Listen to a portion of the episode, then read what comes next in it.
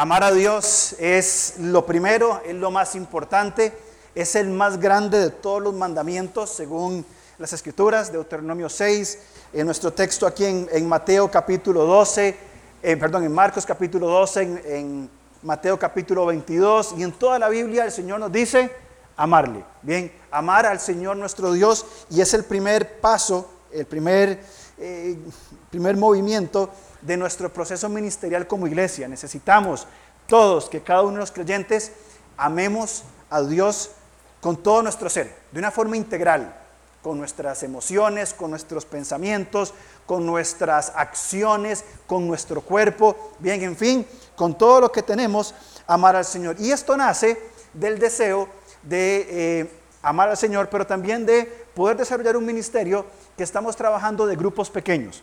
Y me gustaría abrir el espacio 10, 15 segundos para que tres personas máximo puedan compartir qué ha sido el tiempo en grupos pequeños estas cuatro semanas que ya las llevamos. Estamos a la mitad, nos queda solo noviembre y ya vamos a parar, hacer un break hasta febrero.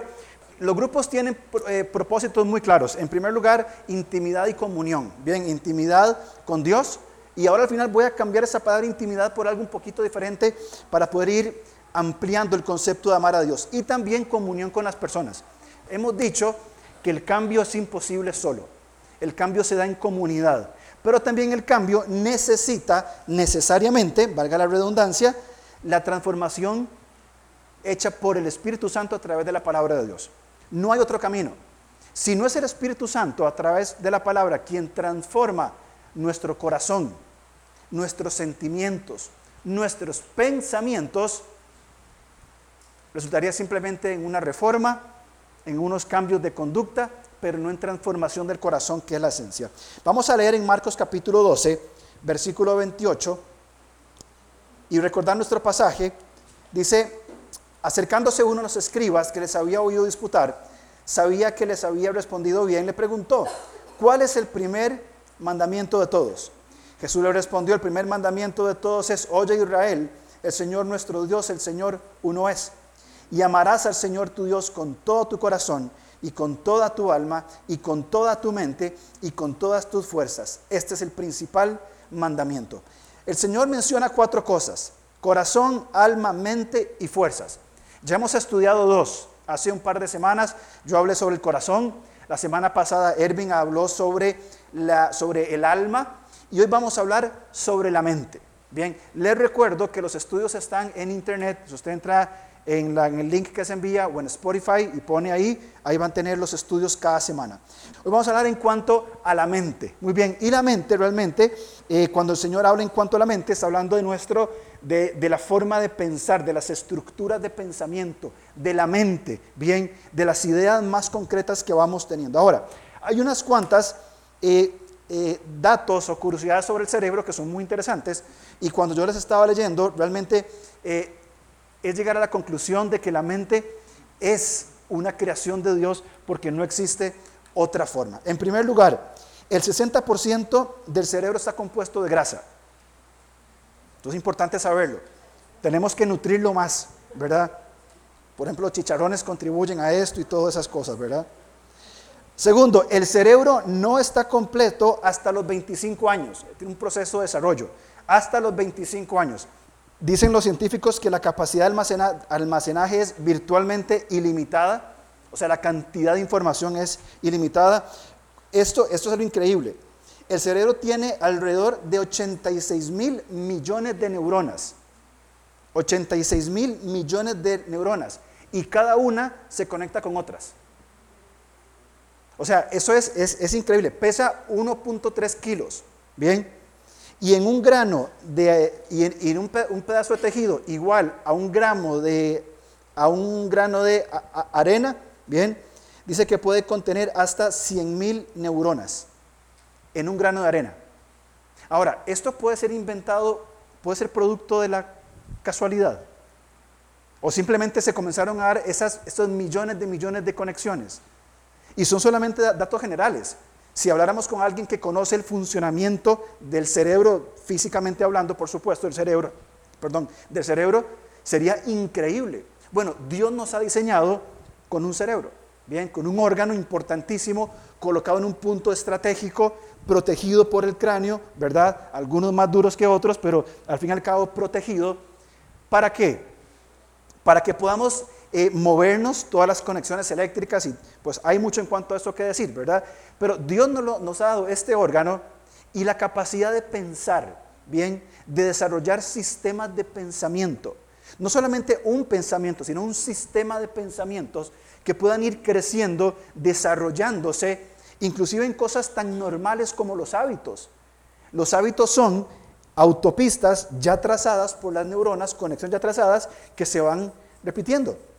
Y el Señor lo ha hecho para vivir una vida plena e íntegra. Y aquí nos manda a decir, amen al Señor con su mente. Es un mandamiento que el Señor nos da, amar al Señor con nuestra mente. Es decir, que nuestros pensamientos lleven amar, nos lleven integralmente a amar al Señor.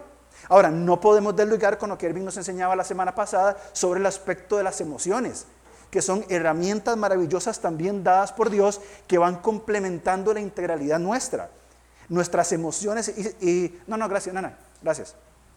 Nuestras, nuestras eh, emociones, los pensamientos, bien, van construyendo sistemas lógicos en nuestra mente, como flujos de trabajo. Y algunas veces esos flujos de trabajo, esas estructuras cerebrales, eh, están influenciadas, bien, por lo que vamos permitiendo que entren en nuestra mente.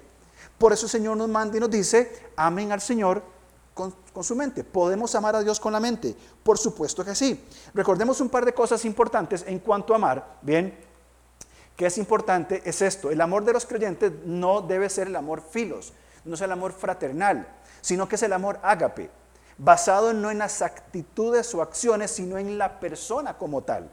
Cada mandamiento que dice, ámense unos a otros, Dios dice, o la escritura dice, ámense con amor ágape, es decir, poniendo el valor en la persona y no necesariamente en las obras de la persona.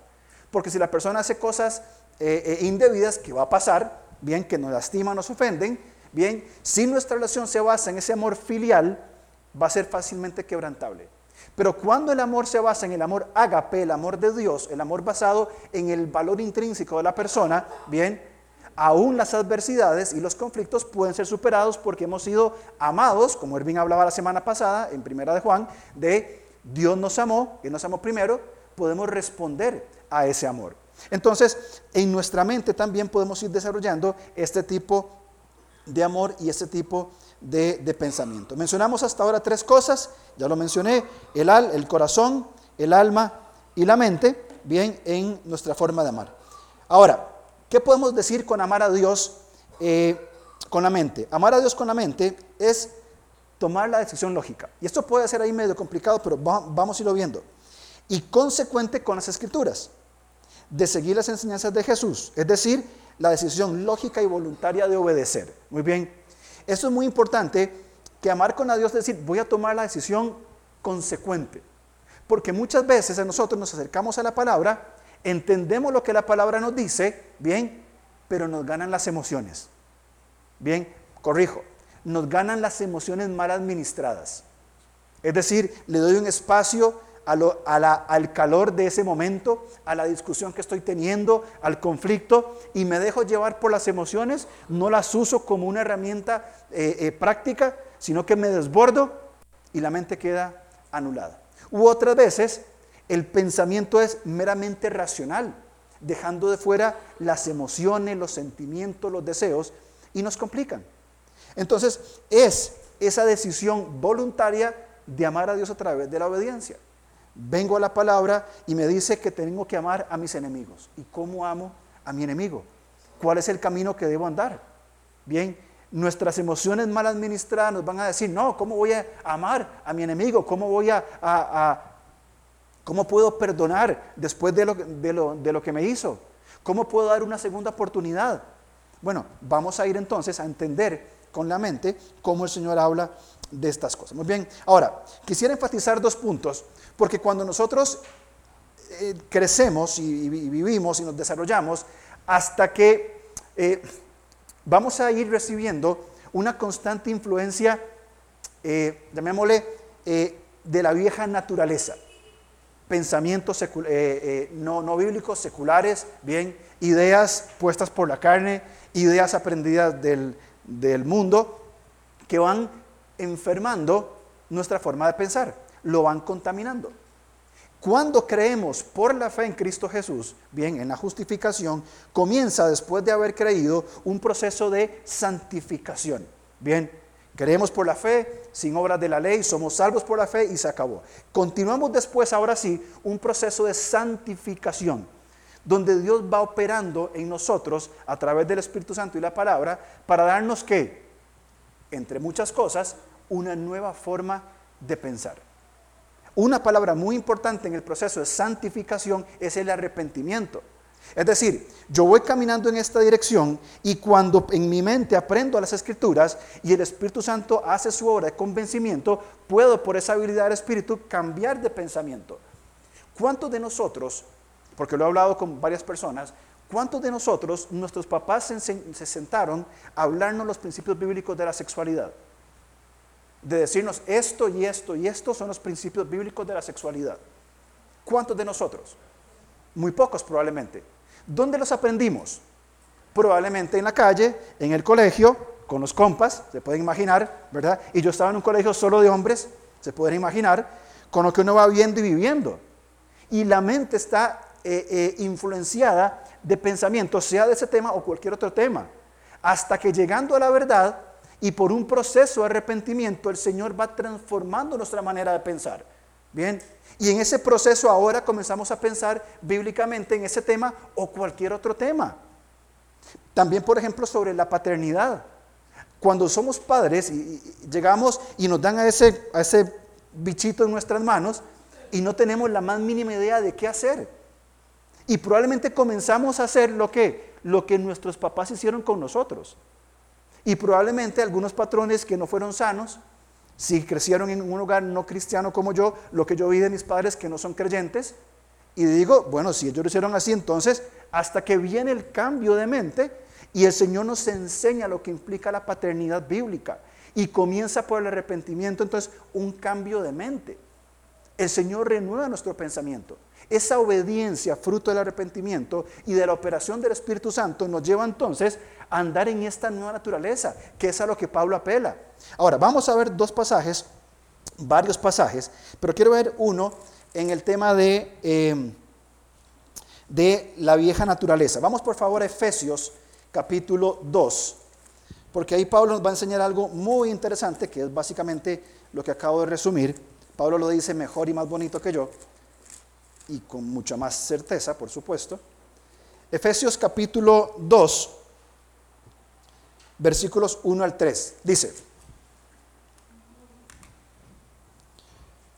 y Él os dio vida a vosotros cuando estabais muertos en vuestros delitos y pecados, en los cuales anduvisteis en otro tiempo siguiendo la corriente de este mundo, conforme al príncipe de la potestad del aire, el espíritu que ahora opera en los hijos de desobediencia, entre los cuales también vosotros eh, todos nosotros, perdón, vivimos en otro tiempo en los deseos de nuestra carne, haciendo la voluntad de la carne y de los pensamientos. Repito, haciendo la voluntad de la carne y los pensamientos. Y éramos por naturaleza hijos de ira, lo mismo que los demás. Versículo 4 dice, pero Dios, pero Dios. Entonces, Pablo nos va a decir, teníamos una mente, antes de ser creyentes, una mente una mente bajo esta muerte. Él nos, él nos dio vida. ¿Por qué nos dio vida? Porque estábamos muertos. Estábamos muertos delante de Él. Él nos da vida, nosotros recibimos la vida. Bien, estábamos muertos en delitos y pecados. Ahora, fíjense que Pablo enfatiza en el versículo 3. Dice, entre los cuales también todos nosotros vivimos en otro tiempo. Y fíjense lo que, lo que Pablo marca ahí. Él dice, resalta dos cosas. Dice, los deseos de la carne y la voluntad de mi propio pensamiento. Vamos a leerlo en el 3. Entre los cuales también todos nosotros, bien, Pablo hablándole a los creyentes en Éfeso, vivimos en otro tiempo, en el tiempo pasado, en los deseos de nuestra carne, bien, esta carne es nuestra naturaleza pecaminosa, haciendo la voluntad de la carne, lo que la naturaleza pecaminosa nos dicta, y de los pensamientos. Hemos hablado, Erwin lo ha enseñado, yo lo he enseñado, Bien, de esta, de esta acción de pensar, sentir y hacer. Bien, y venimos permeados venimos saturados de qué? De pensamientos, de principios y valores que no son bíblicos. Por tanto, comenzamos, entramos a vivir en una vida cristiana, en una vida ya salvos en el Señor, de una manera que, nos parece como, como que extraños. Porque yo vengo acostumbrado a esto y de pronto la Biblia me dice que, que es por allá. Entonces, tenemos que, en primer lugar, para amar a Dios con la mente, recordar esa, esa influencia, eso, esa impregnación. Basta con abrir cualquier diario, leer cualquier revista y ver la cantidad de influencia, y más los tiempos que vivimos, los tiempos de, de influencia de diferentes ideologías, de imposición de ideologías, de conceptos, de ideas no bíblicas, que abiertamente no son bíblicas, pero nosotros, porque lo escucho por ahí, porque Facebook lo dijo, entonces comenzamos a caminar en esas tendencias. Y cuando venimos a la Biblia, nos encontramos con este contraste de decir lo que me están diciendo, lo que estoy oyendo y lo que estoy viviendo, la Biblia nadie dice lo que es contrario. Necesitamos entonces que un cambio en nuestro sistema de pensamiento. Otra vez, y soy enfático, la disciplina nuestra, por supuesto que sí, pero la operación del Espíritu Santo, permitirle, Señor, transforma mi, pensamiento, es un, es un esfuerzo al cual no debemos sujetar, debemos disponernos para esto. Fíjense por favor también conmigo en Efesios 4:18, Pablo lo vuelve a mencionar y vuelve a usar la palabra mente o entendimiento. Dice en el 4.17 de Efesios, esto pues digo y requiero en el Señor, ya no andéis como los otros gentiles. Es decir, todos nosotros, y lo voy a poner muy simple, venimos con un bagaje en nuestra vida. Venimos con un bagaje de influencias, y lógicamente porque estamos en un mundo, bien, y somos parte de un mundo, influencias eh, eh, pecaminosas, bien, en contra de la Biblia, y pareciera como que seguimos andando en eso, sin darnos cuenta de dimensionar el pensamiento que nos lleva a ciertas prácticas. Erwin hablaba de esto la semana pasada y me acuerdo porque escuché el, mensaje el jueves en la mañana antes del grupo, así que lo, tengo fresco. Hablaba sobre esto, de tomar decisiones, bien, eh, eh, respondemos por lo que sentimos, por supuesto que sí, y se une también lo que pensamos, lo que queremos, bien, es una integralidad. Y Pablo dice, ya no anden como los gentiles, eh, creo que es Pedro que menciona, basta ya el tiempo de andar como los gentiles. O sea, ya, ya pasó el tiempo, ya disfrutamos la carne, ya vimos de ese mundo, ya está. Fíjense lo que él enfatiza ahora.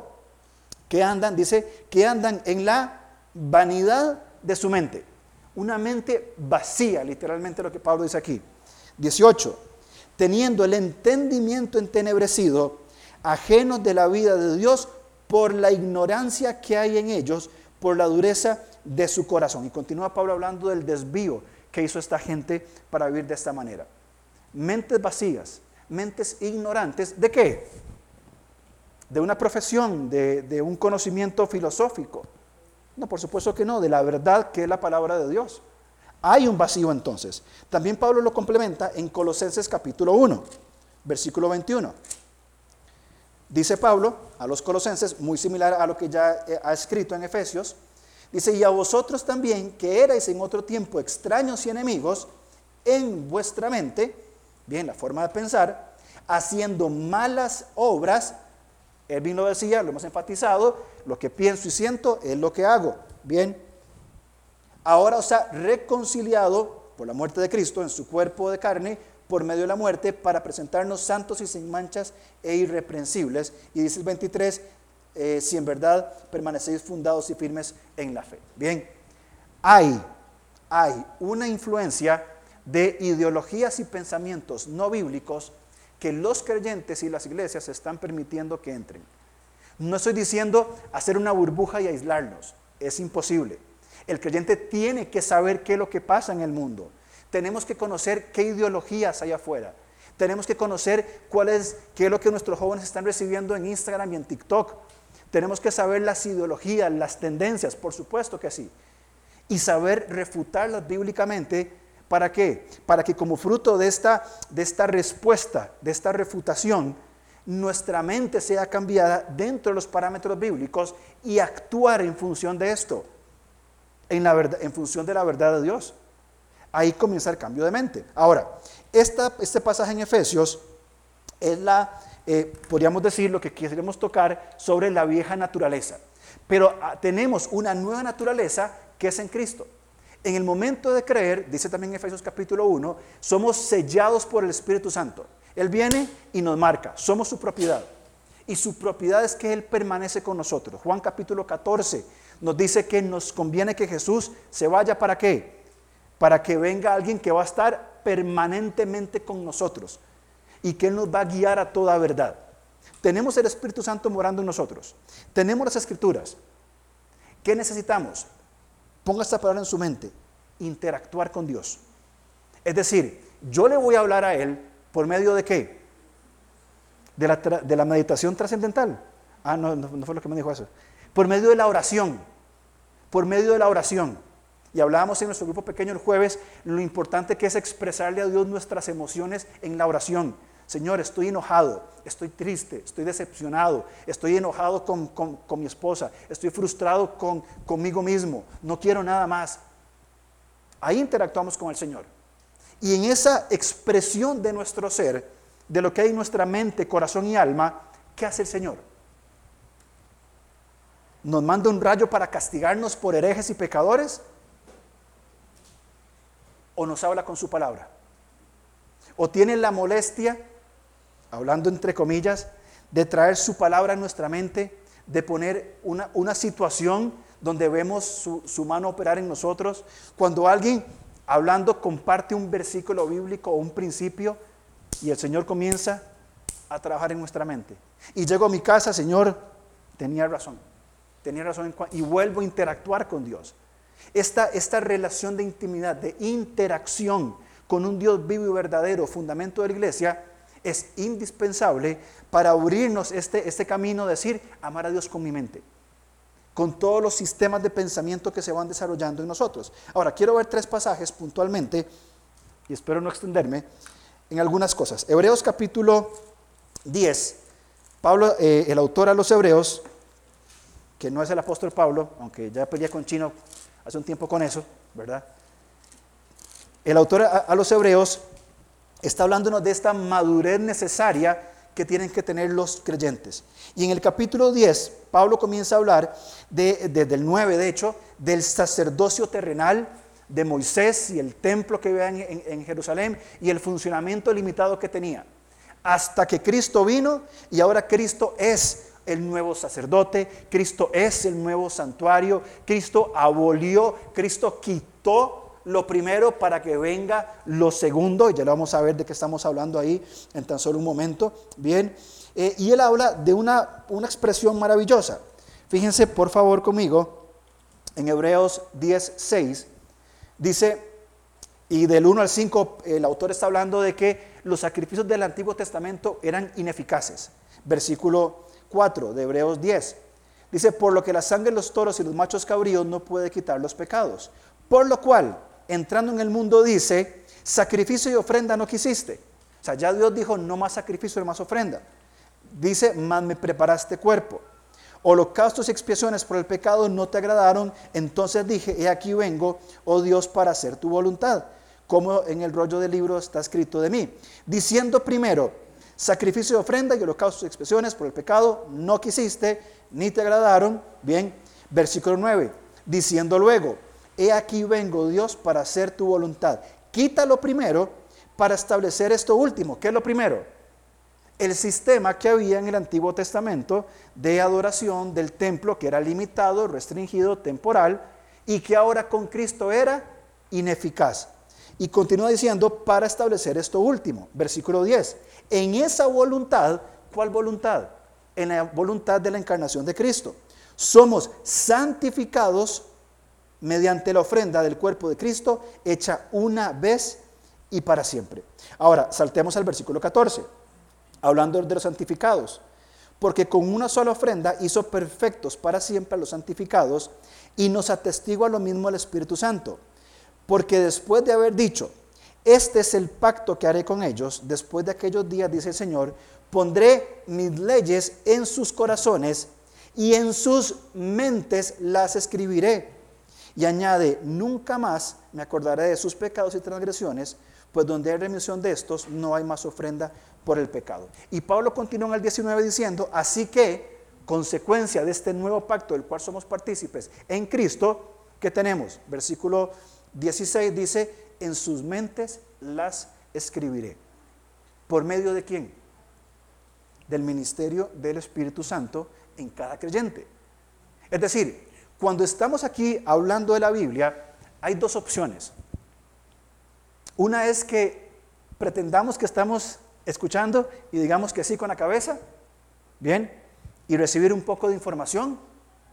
O la segunda es permitir que el Espíritu Santo comience a ministrar nuestra cabeza y que en nuestros pensamientos comencemos a darnos cuenta de manera eh, particular, individual, y que comience a haber un cambio de pensamiento en, en cuanto a cosas que yo creía que era de cierta manera. Y ahora me estoy dando cuenta que la Biblia enseña otra cosa distinta. Y ahí nos encontramos con esta decisión de obediencia. Es decir, ¿qué voy a hacer? En mis 44 años he creído que esto es lo que es correcto. Pero hoy me encuentro con que la Biblia enseña esto. ¿Qué voy a hacer? En cuanto, en cuanto a cualquier tema de nuestra vida. Finanzas, relaciones interpersonales, matrimonio, hijos, vida individual, mis emociones, mi forma de pensar. Hoy el Señor, hasta hoy me doy cuenta de esto. ¿Qué voy a hacer? La respuesta podría ser, salgo por esta puerta, qué lindo culto, que vamos a ir a almorzar. Con este frío olla carne sería perfecto. Es una opción. La segunda opción sería, Señor, Ayúdame a entender, ayúdame a cambiar mi pensamiento. Guíame hacia pasajes, personas, situaciones, eventos donde tú sigas transformando mi forma de pensar. Y que yo pueda entonces pensar de una manera bíblica. Por consiguiente, pienso, siento y hago. Comienza ese proceso para presentarnos, como hemos hablado, he leído, de una forma limpia delante del Señor. Amando al Señor con mi mente, con mis pensamientos. Bien. Hebreo nos habla entonces que para amar a Dios, con la mente implica esto, disposición de estudiar y aprender la Biblia. Y, aquí entré yo en un conflicto personal entre los tantos que tengo conmigo mismo, pero a veces como que no queremos ponernos cargas de decir, eh, la vida, y es así, la vida en Cristo es una vida libre, bien, es por gracia, por supuesto que sí, pero hay muchos textos, muchos pasajes que nos invitan al esfuerzo, a ir un poco más allá a, trabajar. Y creo que inclusive en la mayoría de nosotros es, es parte de nuestro carácter. Voy a esforzarme por terminar una universidad, por ser, perdón, un, un mejor trabajador, ser un mejor esposo. Sí. Pero ¿qué hay cuando llegamos a los temas que nos van a requerir tiempo, esfuerzo, dinero para aprender las escrituras?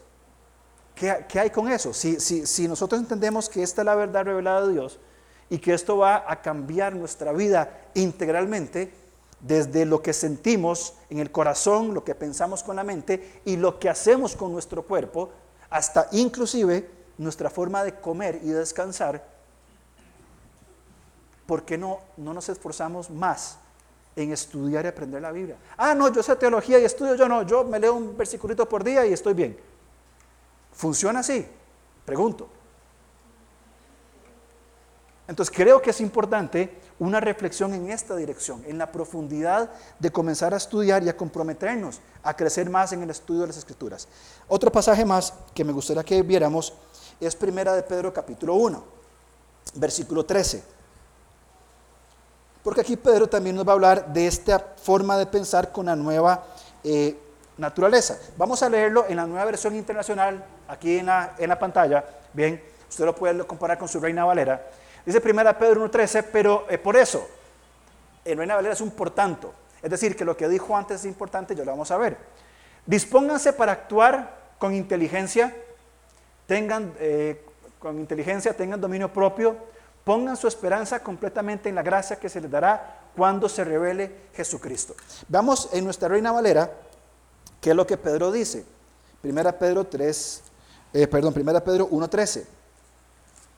Dice, por tanto, ceñid los lomos de vuestro entendimiento, Sed sobrios y esperad por completo en la gracia que se os traerá cuando Jesucristo sea manifestado. Primero, en este por tanto es una consecuencia de lo que, Pablo, Pedro viene diciendo antes. Y en los versículos del 3 hasta el 10, Pablo va a decir esto, tenemos una nueva naturaleza. Tenemos una nueva naturaleza. No estamos atrapados, cautivos de nuestro viejo hombre sino que en Cristo tenemos la nueva naturaleza a través del Espíritu Santo. Por eso eh, Pedro dice en el versículo 3, bendito el Dios y Padre de nuestro Señor Jesucristo, que según su grande misericordia que hizo, nos hizo renacer para una esperanza viva. Esa esperanza viva, ¿dónde comienza? Comienza en el día en que creemos por la fe. Y comenzamos a vivir esta vida terrenal en la resurrección, esta vida nueva, con esperanza de una calidad de vida diferente, superior, que es lo que habla el autor a los hebreos, una vida superior en Cristo. Pero también la esperanza tiene que ver cuando estemos cara a cara con Cristo. Es decir, ahí también estaremos junto a Él. Somos renacidos, ya nacimos de nuevo. Y aquí nos habla sobre este, este tipo de herencia, incorruptible, incontaminada e inmarcesible. Y nos lleva a través del el sufrimiento y las recompensas hasta el versículo 9 pero después eh, Pedro, del versículo 10 al 12, habla de el trabajo previo del Señor. Fíjense, versículo 10.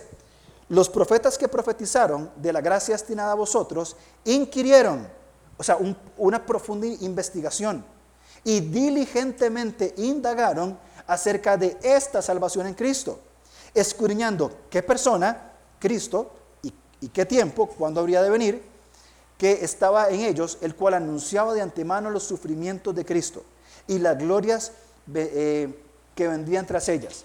A estos, a los profetas, se les reveló que no para sí mismos, sino para nosotros, o sea, los que estuvieran cuando el Señor viniera, administraban las cosas que ahora os son anunciadas, el Evangelio, por los que, por los que os han predicado el Evangelio por Espíritu Santo, enviado del cielo, cosas en las cuales anhelan mirar los ángeles. Por tanto, entonces, debido a la nueva naturaleza y a la manifestación de Cristo, ¿qué tenemos? ¿Cómo está nuestra mente capacitada?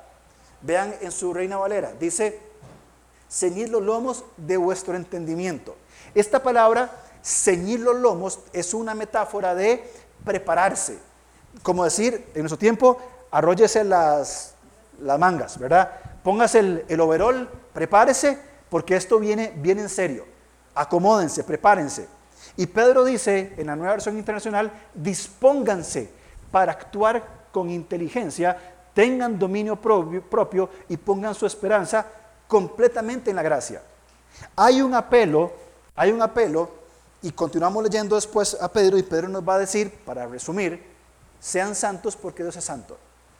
Este capítulo 1 de Pedro, ¿dónde comienza? Comienza recordándonos que tenemos una nueva naturaleza, que Cristo ya vino, que yo debo disponerme para aprender, tener inteligencia, dominio propio y esperanza. ¿Para qué? ¿Cómo, cómo continúa en el, en el versículo, en el, vamos a ver, en el versículo 21? Y mediante el cual creéis en Dios, quien resucitó de los muertos y le ha dado gloria, para que vuestra fe y esperanza sean en Cristo. Hay un, hay una, hay un, desarrollo de nuestra fe.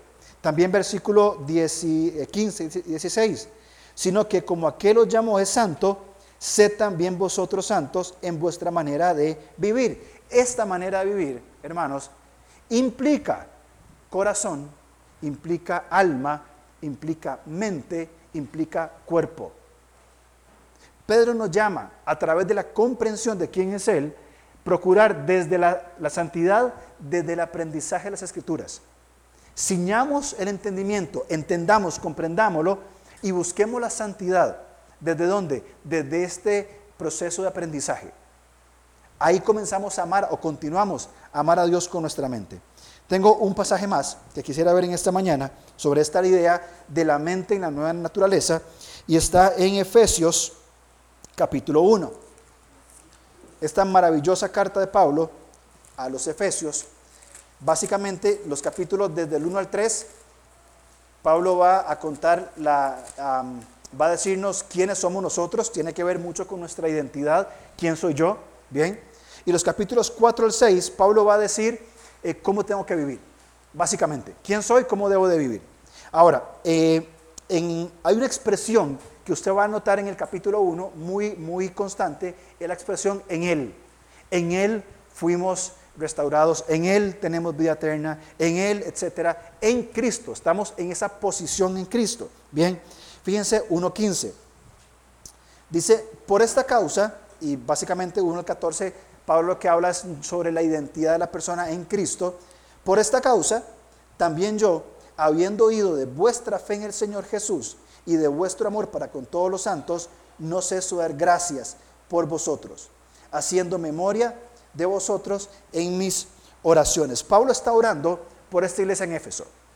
Y él les dice, su identidad está en Cristo. Muy bien. Y yo oro por ustedes porque los amo. Ustedes están seguros en Cristo. Han sido, y aquí hay un montón de palabras importantes, han sido, eh, a ver, escogidos, han sido predestinados, eh, han sido elegidos, eh, somos herederos, etc. Bien, fuimos sellados por el Espíritu Santo. Esto es lo que somos nosotros. Por tanto, Pablo dice, yo oro por ustedes. ¿Y para qué razón oro? ¿Para, qué oro por ustedes? Fíjense en el versículo, a ver, dice en el versículo 17, ¿para qué? El Dios de nuestro Señor Jesucristo, el Padre de Gloria, os dé espíritu de sabiduría y revelación en el conocimiento de Él. ¿Por qué ora? Ora por conocimiento. Pablo ora por el conocimiento, que ellos crezcan en el conocimiento de Dios. Fíjense, dice sabiduría, revelación, el conocimiento. 18, alumbrando los ojos de vuestro entendimiento. Esta expresión, alumbrando los ojos de vuestro entendimiento, la palabra ojos es la palabra corazón, lo que enseñamos hace tres semanas atrás. Y la palabra entendimiento es mente. ¿Por qué ora Pablo por los efesios? Para que el Señor les ilumine el corazón y la mente, lo que sienten y lo que piensan. Muy bien. Que tengan claro, que tengan un, un dominio de sus emociones o una administración correcta de las emociones y un desarrollo consistente con las escrituras del pensamiento. Es la oración que Pablo hace por los efesios. Señor, yo te pido que la iglesia, el lugar, la iglesia en Éfeso, pueda hacer uso correcto de las emociones para amarme y también que tenga un desarrollo correcto de su sistema de pensamiento para que con su mente, sus emociones, procedan a actuar y amar a Dios con toda la integridad de su ser, alumbrando los ojos de, vuestro entendimiento. ¿Para qué? ¿Para qué? Para que sepáis cuál es la esperanza aquel a que Él os ha llamado y cuáles las riquezas de la gloria de su herencia en Cristo Jesús. Para esto fuimos llamados, para esto es que Pablo ora para que los efesios entiendan cómo vivir su vida en el Señor. Quiero mencionar un pasaje más en 1 de Juan capítulo 5 y después terminamos con algún par de conclusiones. Lo último que Juan escribe, 1 Juan 5:20, y en Juan vamos a entender, y hemos hablado mucho, entendemos que Dios nos ama y que podemos responder al amor de Dios. Él nos ama primero y podemos responder a su amor. Dice, pero sabemos que el Hijo de Dios ha venido. Fíjense cómo en todos los textos encontramos esto, esperanza, la venida de Cristo, su resurrección que Él nos eh, ha venido y nos ha dado entendimiento, mente, capacidad de comprensión, entendimiento para propósito conocer al que es verdadero, al Señor. Y estamos en el verdadero, en su Hijo Jesucristo. Este es el verdadero Dios y la vida eterna. Fíjense la primera parte, dice que nos ha dado entendimiento para conocer al que es verdadero limitemos todo lo que en nuestra fe hemos desarrollado hasta ahora y concentrémonos en esto. Dios nos ha dado una mente, esas millones de conexiones, el funcionamiento eh, neurológico de nuestra mente, el funcionamiento eh, con toda la electricidad que se da, la conexión con nuestras emociones, con nuestros sentimientos, con nuestros deseos, aún con nuestro cuerpo, cómo nos movemos, en la mente dada por Dios para que sea transformada, transformada hacia la verdad. Romanos capítulo 12, 1 y 2. ¿Se acuerdan lo que dice? Transformados por qué? Por medio de la renovación de vuestro entendimiento, un cambio de mente. Pablo explica el Evangelio en 11 capítulos y en el 12 dice, el Evangelio debe cambiar nuestra forma de pensar. Efesios 4, 24 dice que permitamos el cambio de nuestra mente, que haya una transformación en cómo pensamos. Ahora, ¿transformación en qué? En despojarnos. Y busque la palabra despojarnos. Tiene un uso de, de quitarnos vestimentas sucias y de justificarnos, de vestirnos de ropas limpias. El concepto que Pablo usa de despojar, despojémonos del peso, despojémonos de la vieja naturaleza, despojémonos del pecado y vistámonos de la luz, vistámonos del nuevo hombre. Ese es el proceso del pensamiento que nos va a guiar entonces a amar a Dios con qué? Con nuestra mente. Es muy importante que lleguemos a estos aspectos eh, en nuestra comprensión de lo que implica amar al Señor. Número uno, Amar a Dios con la mente implica disposición y esfuerzo para aprender la palabra de Dios. Implica trabajo. ¿Queremos amar a Dios con la mente? Hay que hacer ejercicios eh, mentales con las escrituras. Que sea la que comience a gobernar nuestros pensamientos. ¿Queremos madurar? Sí, pero no estudiamos la Biblia. ¿Y entonces? ¿Cómo? Creo que no hay otra forma. Creo que no hay otra forma. No me, ¿Ibas a hacer algo? pereció por falta de conocimiento. Oseas 4, correcto. Oseas capítulo 4 y, eh, mi pueblo pereció por falta de entendimiento. Y en el capítulo 6, versículo 3 dice, conoceremos y proseguiremos en conocer al Señor. Tiene que haber un, un cambio en nuestra mente. ¿Cómo lo hacemos? No va a ser por arte de magia. Hay que dedicar tiempo, dinero, esfuerzo, disciplina. Número 2, Amar a Dios con la mente implica procurar la santidad desde el aprendizaje. Santidad tiene que ver con separarnos del pecado y separarnos para Dios. No vamos a avanzar si nosotros no hacemos esta separación. Me separo del pecado y me separo para Dios en los procesos de santificación. Y tercero, amar a Dios con la mente requiere fiel oración para un cambio de mente. Interactuar con Dios. Comencemos a pensar en esa interacción que necesitamos con Dios para que Él cambie nuestra mente. ¿Y qué necesitamos? La palabra de Dios y la oración. La comunidad en los grupos pequeños. El desafío a comenzar a avanzar, a disciplinarnos en, estos, en, estas, en esta área de nuestra mente. La próxima semana vamos a hablar en cuanto al cuerpo, cómo amar a Dios con el cuerpo. Pero vayamos pensando en cómo amar a Dios con todo mi ser, todo lo que soy, mis emociones, mis pensamientos, mis acciones, lo que Dios me ha dado los recursos, sean pocos o muchos, los dones, los talentos, el tiempo, con toda la integridad de nuestro ser.